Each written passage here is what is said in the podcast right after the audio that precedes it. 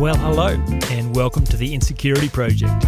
I'm your host, Jamin Fraser, and I am on a mission to end the unnecessary suffering caused by the fear of not being good enough. We've all got it, we've all got to work through it, but thankfully, there is a clear, intelligent, and complete solution to the insecurity problem, and that is what this project is all about. Hope you enjoyed today's program. G'day, folks. It's 10 minute Tuesday time. Today's topic is reconciling disappointment. That's right, reconciling. Just like an accountant, crunching the numbers, making sense of it, making sure that it adds up and there's no residual loss carried over in your balance sheet. So here's how this works. Uh, one of the unavoidable costs associated with being ambitious is disappointment. I, have heard people say a lot of time, you know, the best way to avoid being disappointed is have no expectations. Now, I get that there is some sense of not being attached to the outcome, and uh, that I, get that that's important, and I get that that's an aim. But unless you're Buddha or the Dalai Lama or Jesus, who've kind of fully transcended, uh, you know, some of the pain of being a human, then I think it's still unavoidable in this state of our journey sure something to aim for but i think the point is we do have hopes and dreams. We, we do get attached. We do find ourselves invested in an outcome and wanting things to work out a certain way. And I, I think that is part of the process of being human. It may not be ideal but i think for most of us it's unavoidable uh, where we're at in our current in our current level of awareness and growth as a person. So therefore if that's unavoidable then disappointment is going to be part of the plan so if you dial down your expectations to avoid disappointment, then you are making yourself smaller. So that's that doesn't seem like a, a viable solution to me. Sure, it might protect you from protect you from some pain, but it's also going to protect you from some joy as well. So uh, I'm not interested in being protected from joy. I'm not sure about you. So, if, like, if you're going to do anything remotely interesting with your life and have a crack, I, I think disappointment is going to be to, to be expected. So, that's that's important to know. Disappointment's part of the plan, so don't let it destroy you. So the point of reconciling disappointment is that uh, you've heard me say this before. I'm sure we are sense-making creatures. We go into the world and we have experiences, and we have to give meaning to those experiences. And just because you're not aware of what consciously you're you're giving meaning, what the conscious meaning you're giving uh, unconsciously, you are asking and answering two questions. Why did this happen and what does it mean about me? So, in moments of pain and disappointment, uh, without a doubt, you have answered those questions. Why did that just happen? And what does it mean about me? And if you're not consciously clear about choosing an empowered meaning, then unconsciously, almost without a doubt, you will have picked a limited meaning, a meaning that diminishes you, a meaning that makes you hope for less next time round, a meaning that says, ah, man, you know, I shouldn't have done that. I made a mistake. I need to just be a bit more sensible, responsible. That didn't go well, and I don't want to have that experience again. And so I did something wrong. Therefore, I'm, I'm going to just settle down. That's what's that's what's going to happen invariably if you don't reconcile disappointment. So, um, you know, so the the importance of this this really interesting subject is that you're, you're conscious around the meaning that you're giving. Now that's hard in moments of pain and frustration. Um, you know, for instance, I, I ran Townsville Marathon. For those of you who've who know me and have followed my journey, you'll have known that the Townsville Marathon has been on my goals list for you know probably ten or twelve years now, and I've been very ambitious about it. It's toyed with my emotions because uh, there have been four occasions where I've run the race, and the time that I've run would have won the previous year. I've run it every second year, and I've picked a fast year. One year I even tried to mix up the the uh, the experience, and I ran every I ran a third year, and it still was the fast year. Anyway, this year I was ambitious again. I, in order to run the race, I uh, had to take the podium off the agenda because my unconscious was not willing for that kind of disappointment.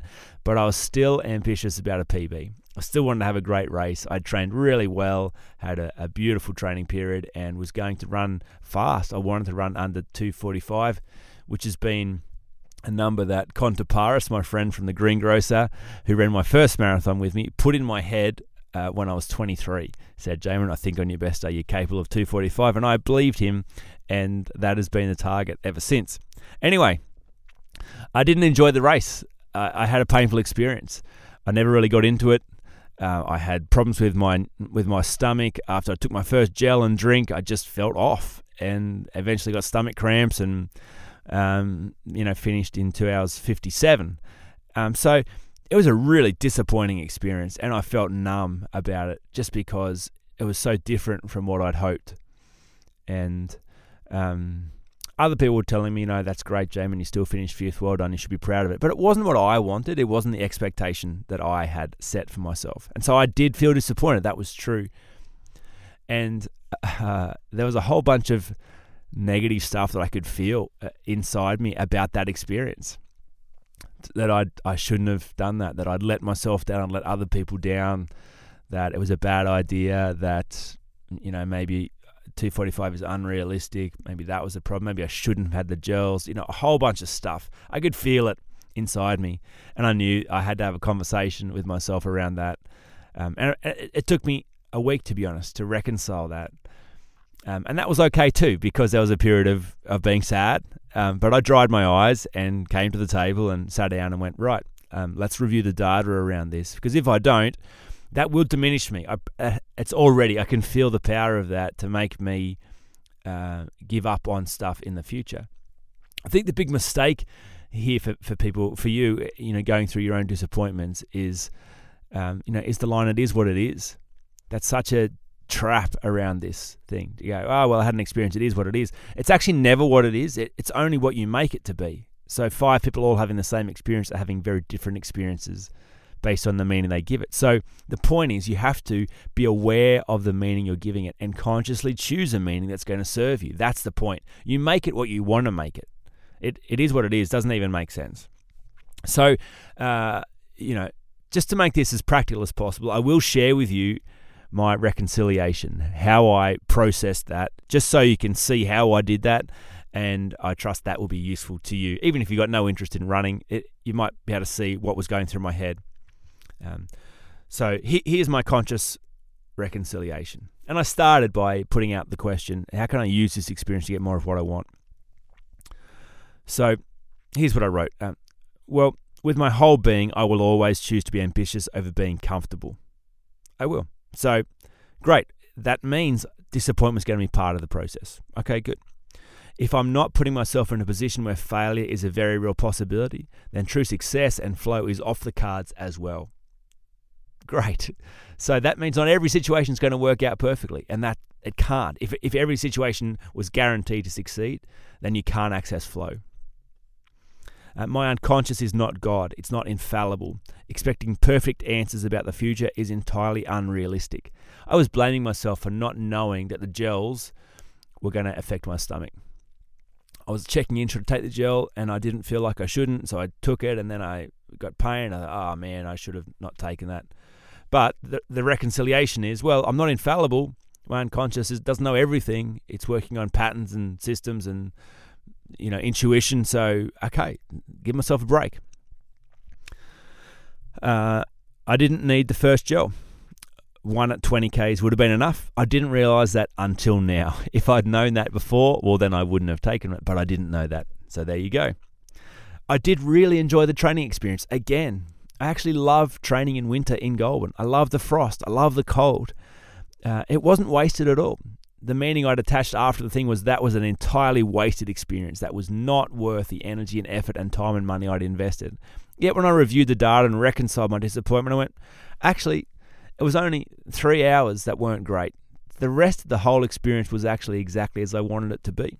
So that means it was entirely worth the investment. I love to run. I love the experience of feeling like an athlete. Training for a marathon gave me both of those things in abundance. Uh, there is no joy without sorrow, no mountains without valleys. Therefore, it wasn't a nothing experience. I think I'm still capable of running 245, but I actually no longer need to tick that box. I fully realize for the first time that I much prefer the experience of running on my limit rather than holding back to save myself for the back end of a marathon. Therefore, the 5k to a half marathon is actually much more suited to that desire. This experience will not define me. Running 245 would not have defined me either. there are a hundred other things to be grateful for right now, and I'm free to fully focus on my business stuff and my two books. So, coming off the back of that, I actually then found that experience very rich and rewarding, and I'm grateful to, go, to have gone through it. It's now added to my journey, and it sets me up for a bigger experience of life for the next thing that I hope for. That has been reconciled. There is no residual loss carried over into the balance sheet that's going to stop me moving forward. So, the same for you. If you don't find a way of having that process mapped out in your own conversations with yourself, you, there will be residual loss carried over and those losses stack up and those losses get inside you and those losses diminish you. The aim of the game is to live a big life. Have have have disappointments, but don't let disappointment get in your bones and weaken your hopes and dreams and make you small for the future. I hope that's useful. I'll talk to you again soon. You've been listening to the Insecurity Project. I hope you found the content and conversations useful.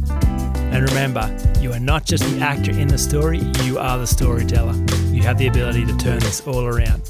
For more information about overcoming insecurity, check out the insecurityproject.com.